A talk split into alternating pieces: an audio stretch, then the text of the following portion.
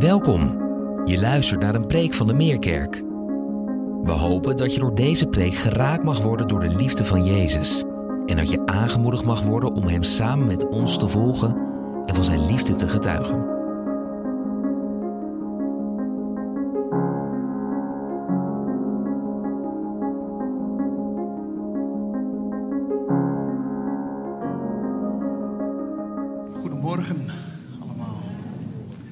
Pasen. Jezus is opgestaan. Meer dan overwinnaar. Het verhaal wat Trea net voor ons las, is een heel bijzonder verhaal. Het is het paasverhaal.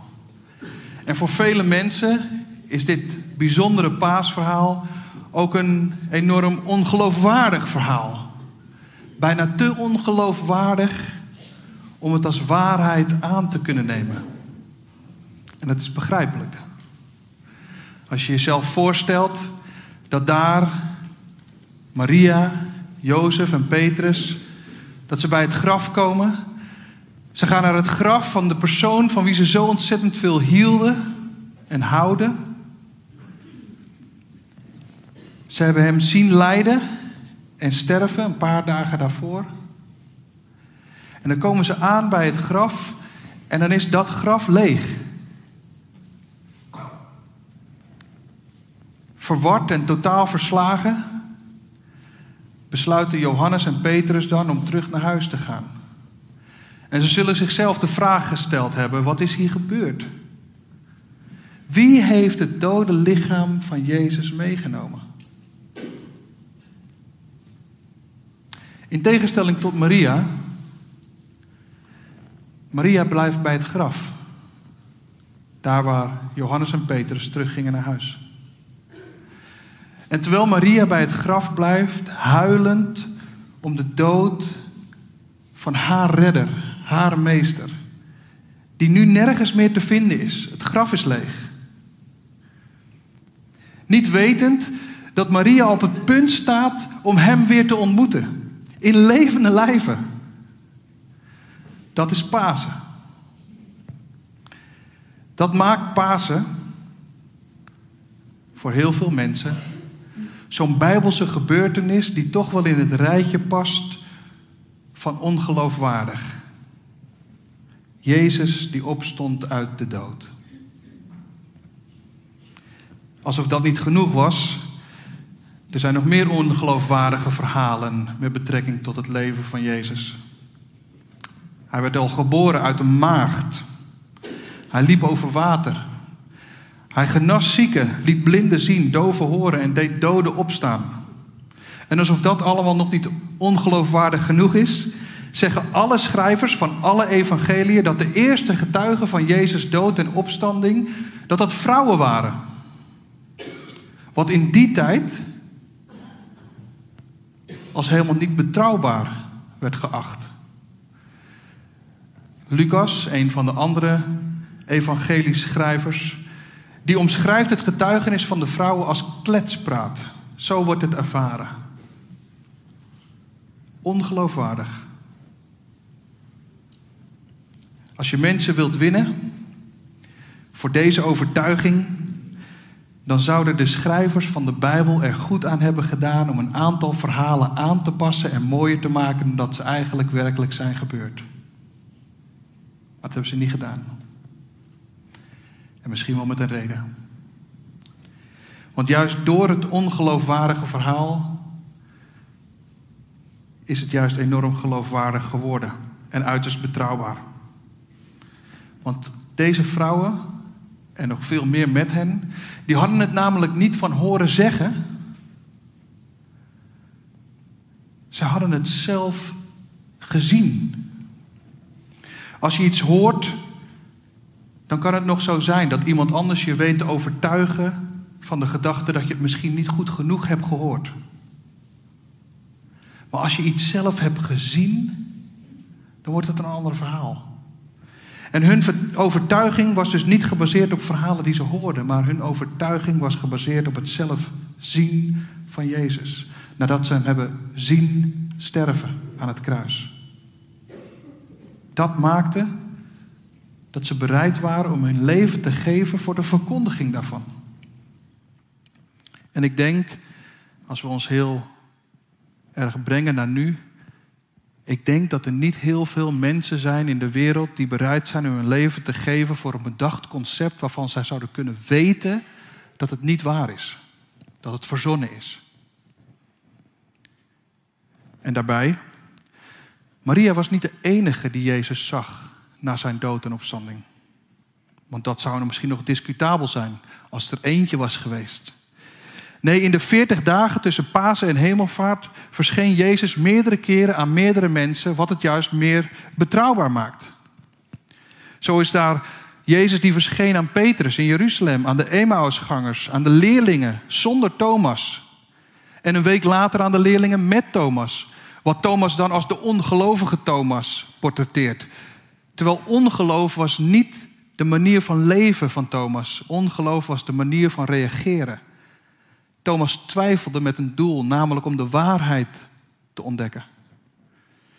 Jezus verschijnt aan elf leerlingen op de berg, aan zeven leerlingen bij het vissen, aan een menigte van 500 mensen, aan zijn broer Jacobus, aan alle aanwezigen bij de hemelvaart, maar ook daarna nog. Aan Saulus, later bekend als Paulus, onderweg naar Damascus. Ook daar verschijnt Jezus aan. En aan Johannes op het eiland Patmos. En vele, vele, vele malen daarna. Maria was niet de enige. Maar wat bijzonder is aan elke ontmoeting die Jezus had met mensen, is dat Jezus ervoor koos om zich niet te openbaren op de drukke woonboulevard of een uitverkocht festivalterrein. Nee, hij koos ervoor om elke keer iemand heel persoonlijk op te zoeken, in het klein. Verreweg de meeste keren. Als eerste aan Maria hier in dit verhaal. Maria Magdalena. Maria van Magdala. Het is een beroemde schilder, Rembrandt van Rijn, die in het jaar 1638 een prachtig, diepgaand schilderij maakt met de toepasselijke titel De opgestane Christus ontmoet Maria Magdalena. En dit is het schilderij. Het is een schilderij waar Rembrandt dit hele schilderij baseert op één zin. Maria dacht dat het de tuinman was. En die ene zin heeft Rembrandt geïnspireerd tot het maken van dit schilderij. Maria dacht dat het de tuinman was. En in de MBG 51 vertaling staat niet de tuinman, maar de hovenier. Maria dacht dat het de hovenier was. En hoe langer ik naar dit schilderij kijk, zeker de afgelopen weken, hoe vaker de gedachte bij mij terugkomt: ja, maakt Maria hier nou een logische vergissing? Of maakt Maria hier een profetische vergissing? Wat als Jezus, wat als Jezus zich wilde openbaren als de levende tuinman aan Maria? En dat maakt dat het misschien wel helemaal geen vergissing is, maar een openbaring. Een openbaring dat Jezus zich wilde laten zien aan Maria als de levende hovenier. De hovenier van het hart en leven van Maria. En daarmee misschien wel een profetisch woord voor ons hier in deze zaal. Als je thuis meekijkt, waar dan ook. De openbaring dat Jezus de hovenier wil zijn van jouw leven en lichaam. Van jouw denken, van jouw hart. En dat van mij. En dat maakt dat het misschien helemaal geen vergissing is, maar een openbaring. Een hovenier ontwerpt, legt aan en onderhoudt. Als we zo kijken naar Jezus als hovenier van ons hart en leven, dan is dat misschien wat Hij verlangend is te doen bij ons allen. Ons hart en leven te ontwerpen, aan te leggen en in liefde te onderhouden. Ik vergelijk het maar met zeven jaar geleden dat ik samen met mijn gezin kwam wonen in een nieuwbouwhuisje hier in, of in Hoofddorp. En toen we daar kwamen wonen, kan je je misschien wel iets bij voorstellen. Onze tuin was verwilderd. Vol met bouwpuin. Er waren geen schuttingen. Onze tuin was deel van alle andere tuinen van ons rijtje. Er was nog niks omgeploegd. En het enige leven wat er stond in onze tuin was het onkruid tot navelhoogte. Dat was onze tuin. Een tuin in puin. Het eerste wat je dan ziet gebeuren, als je daar komt wonen en je hebt de sleutel, is een van de eerste dagen, dan staat er iemand aan de deur. En die zegt, zal ik jouw tuin omploegen? Ja, ja, ja, doe maar, ja. Schuttingen staan toch nog niet, dus doe dat maar. En die ploegt de tuin om. Het tweede wat je ziet gebeuren, en dat is altijd een beetje gevoelig, want daar ga je kijken of je een goede band gaat onderhouden met je buren of juist niet.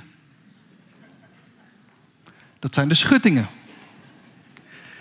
Denken we daar een beetje hetzelfde over? wil je een haag of wil je hout? Of wil je steen? Dan moet je zien uit te komen. Maar een van de eerste dingen die je ziet gebeuren, is dat er schuttingen geplaatst worden. Ironisch genoeg, om daar dan vervolgens de rest van de tijd die je er woont, over die schutting heen te kijken naar het gras van je buren.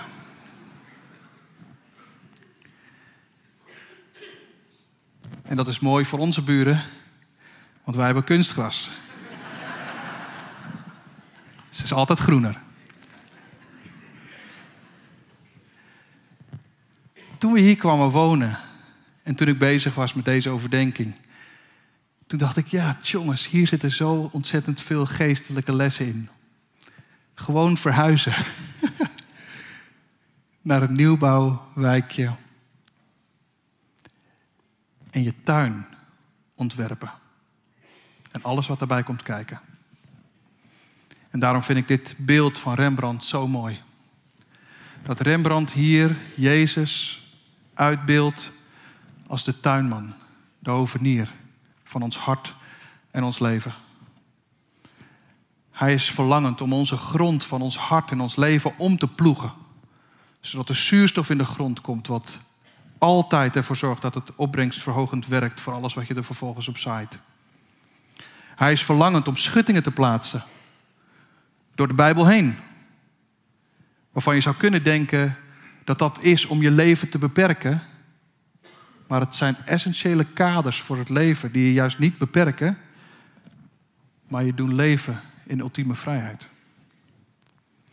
En dan zijn het zijn plannen die hij in jouw leven wil ontwerpen en aanleggen. Door onze gebeden heen. Om te graven, te zaaien en te planten. Dat God zelf door zijn Heilige Geest in ons leven wil komen wonen. En de vrucht van de Geest, zijn eigen karaktereigenschappen, deel worden van ons leven. Die mogen gaan groeien en bloeien. En dat is wat Hij ook verlangt te doen. Hij verlangt ernaar om dit alles te onderhouden. Door de kerk en elkaar.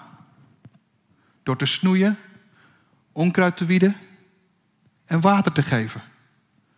Zodat alles blijft leven en zal bloeien. Het zou zo een tv-format kunnen worden. Eigen tuin in puin. Waar Jezus de hovenier is. En verlangend is om bij jou thuis langs te komen. Verlangend om jouw hart en jouw leven opnieuw te ontwerpen. Aan te leggen en in liefde te onderhouden. En ik denk dat als je kijkt naar de wereld om ons heen. Als je kijkt naar jezelf, dan denk ik dat velen van ons, inclusief onszelf, inclusief ik, zo ontzettend vaak ons hart en ons leven hebben aangelegd met gouden schuttingen, plastic bloemen en kunstgras. Het lijkt allemaal heel wat, maar het is nep en levenloos. Velen van ons hebben zo'n tuin. En daarom is dit schilderij zo mooi. Rembrandt die laat zien met dit verhaal, met deze ontmoeting, dat Jezus de tuinman is. Hij staat hier met een schep en een snoeimes. Hij is verlangend om onze eigen tuinen, omringd met gouden schuttingen, plastic bloemen en kunstgras. Hij is verlangend om dat levend te maken. En door Jezus op deze manier te portretteren, zet Jezus als hovenier met zo ontzettend veel diepgang in ons eigen leven. Rembrandt die had Jezus ook op een andere manier kunnen portretteren, namelijk als conducteur, advocaat of bankier. Dat had allemaal gekund. Dat Jezus uitgebeeld werd als de conducteur die ons geldig vervoersbewijs controleert, ons vervoersbewijs naar de hemel. Of als bankier die ons allemaal rijkdommen geeft die we zo nodig hebben, die het wel regelt voor ons. Of als advocaat die de wetten en de regels kent en voor ons opkomt. Maar als we Jezus op deze manier zouden portretteren, dan zou het geestelijke misschien hetzelfde resultaat hebben als het maatschappelijke, namelijk abstract en onpersoonlijk. Want het gaat Jezus in essentie niet om geld, niet om wetten en regels, niet om ons geldig vervoersbewijs. Het gaat Jezus in essentie om nieuw leven. En daarom is dit beeld van de hovenier zo treffend en is dit schilderij zo veelzeggend. Je zou het eens moeten vergelijken met alle gelijkenissen die Jezus heeft gegeven. Vanuit het perspectief van de hovenier. Dan zullen we die gelijkenissen anders lezen. Als Jezus enkele jaren daarvoor gelijkenis heeft verteld over het mosterdzaadje, over de boom die je herkent aan de vruchten, over het onkruid tussen de tarwe, over de wijnstok en de ranken, over de zaaier. Het zijn allemaal gelijkenissen uit de mond en het hart van Jezus de hovenier. Allemaal met het oog op nieuw leven, waar je aan de bron van levend water geplant staat Waar tijden van droogte je niet zullen deren en waar je altijd weer vrucht zult dragen. Omdat Jezus de hovenier het in liefde onderhoudt. En misschien zit je hier en denk je, het is allemaal mooi Patrick, leuk verhaal, maar je kent me niet. Je weet niet wie ik ben. Je weet niet waar ik vandaan kom. Je bent helemaal niet bekend met het onkruid wat er zit op mijn hart en leven. Laat staan dat je weet hoe mijn tuin in puin ligt. En dat klopt. Ik ken velen van jullie, maar lang niet allemaal. Laat staan dat ik weet hoe het werkelijk in je hart erom gaat. Maar ik ken iemand die het wel weet. En dat is Jezus de hovenier zelf. En hij leeft. En hij roept je bij je naam. Zoals hij dat deed bij Maria. In één oogopslag, in één keer, gaan Maria's ogen open voor wie deze tuinman is. Maria herkent ineens de stem van Jezus, haar redder haar meester. Door de liefdevolle toon waarop hij haar naam uitspreekt. Maria. In één keer. In één woord verdwijnt de onwetendheid. Maria. En ze kan niet anders Ze kan niet anders dan zich omdraaien nu ze weet wie het is. Rabuni, mijn meester, u bent het. Het is, het is alsof ze ineens ontdekt. De persoon die naast haar staat bij het graf van wie ze zelf bezoekt. Als een soort wie van de drie beeld ik me zomaar in.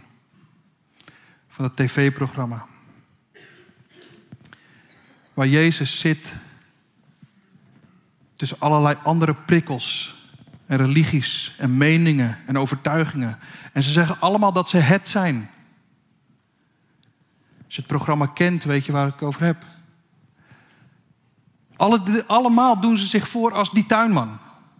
En allemaal denken ze het te weten. Allemaal bieden ze die gouden schuttingen, plastic bloemen en kunstgras aan. Kijk maar gewoon eens in de wereld om ons heen. Er zijn heel veel tuinmannen die het je allemaal aanbieden. Maar dan ineens klinkt de oproep. Wil de echte tuinman opstaan? Wil de echte tuinman opstaan? En dan staat er maar één op. Tussen alle andere prikkels, religies, meningen en overtuigingen. Er staat maar één iemand op.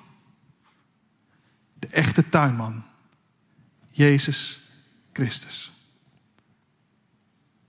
En hij staat niet alleen op. Hij noemt jou bij je naam. Verlangend. Verlangend. Om dat te doen wat leven geeft. En Maria kende dat. Maria had alles van hem ontvangen wat ze ten diepste nodig had. Maria kende de duistere kant van het leven. Eerder in het leven van Maria was Jezus het die haar bevrijdde van zeven demonen, die haar leven tergde. Ze was bekend met een tuin in puin. Maar Jezus gaf haar alles wat ze nodig had: een nieuw leven. En wat een bijzonder krachtige ontmoeting moet dit zijn geweest.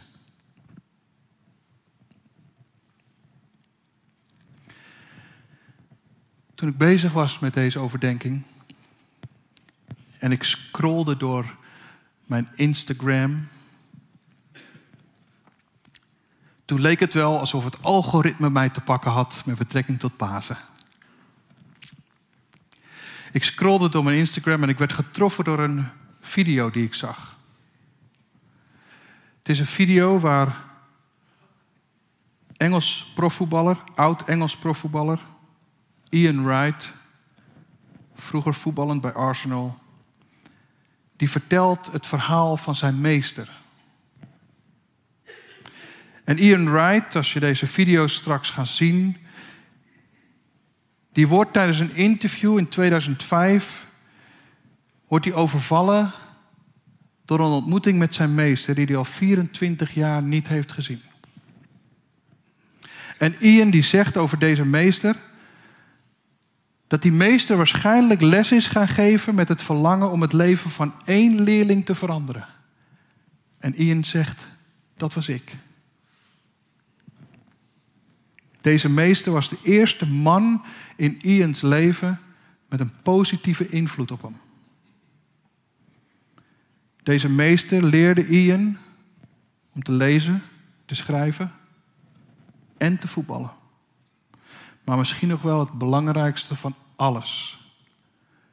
Leerde deze meester Ian dat hij van waarde is.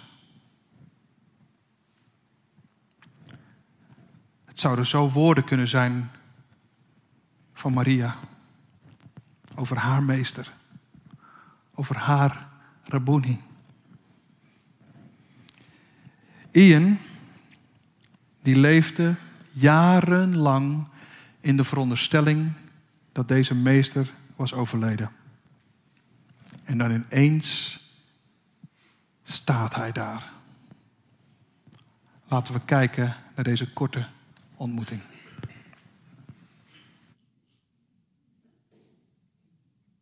Mr. Pigden, he wanted to teach. And he probably wanted to teach because he wanted to find a student that he could change their lives. And it was me. I was the guy. I can't even tell you. Sometimes I think about him literally every day. He gave me some self worth. He made me feel like I was important. I remember when I met him again, it was it was really strange. Hello, Ian. Long time no see. Mr. Pigden, you're alive. I'm alive, he says. How are you doing? I can't believe it. Someone said you was dead. As you see, I'm very much in, and I'm so glad you've done so well with yourself. I don't know what to say. God, I can't believe it. I can't believe it.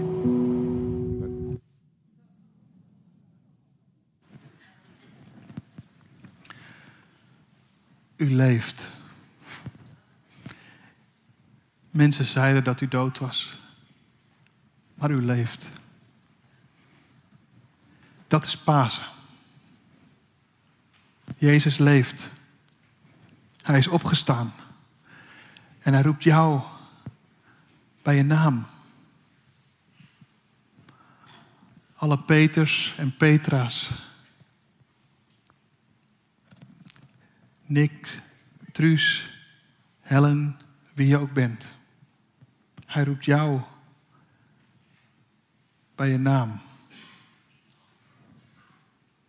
Om het echte leven te geven. Om je te laten zien dat je van waarde bent. En dat alles in die ene ontmoeting, zoals die van Maria met Jezus, de hovenier, jouw hovenier, zullen we maar gewoon in alle vrijmoedigheid een moment nemen om te bidden en te vragen aan Jezus zelf of Hij ook jou bij naam zal noemen. Dat je je gekend weet, dat je van waarde bent. Dat je mag weten dat de gouden schuttingen, plastic bloemen en het kunstgras, dat Jezus verlangend is. Het levend te maken. Zullen we een moment nemen om stil te worden en te bidden.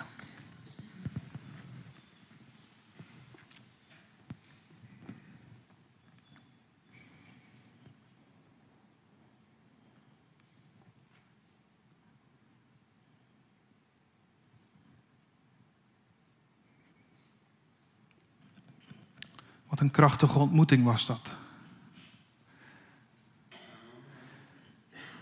Tussen u en Maria. En wat bijzonder dat u Rembrandt uiteindelijk de inspiratie heeft gegeven om met dat ene zinnetje aan de slag te gaan, om zijn penseel op het canvas te brengen. En de schilderij te maken die hij heeft gemaakt.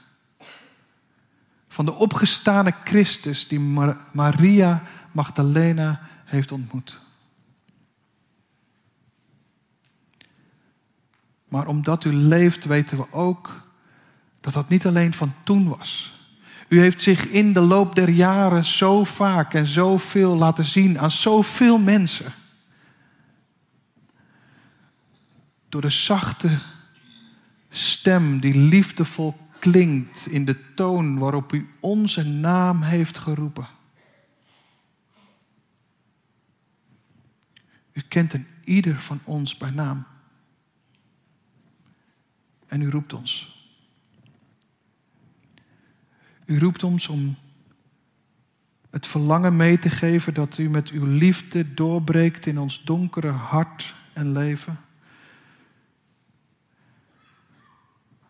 Waarin de tuin van ons hart en leven, dat daar de schaduw verdrijft wordt. Verdreven uit ons eigen hart. Dat we mogen ontdekken dat de koning, Jezus zelf, dat u ons uw kind noemt. Dat u ons bevrijdt van de dood en verlost. Van een tuin in puin naar een nieuw leven. Ja, het is zeker.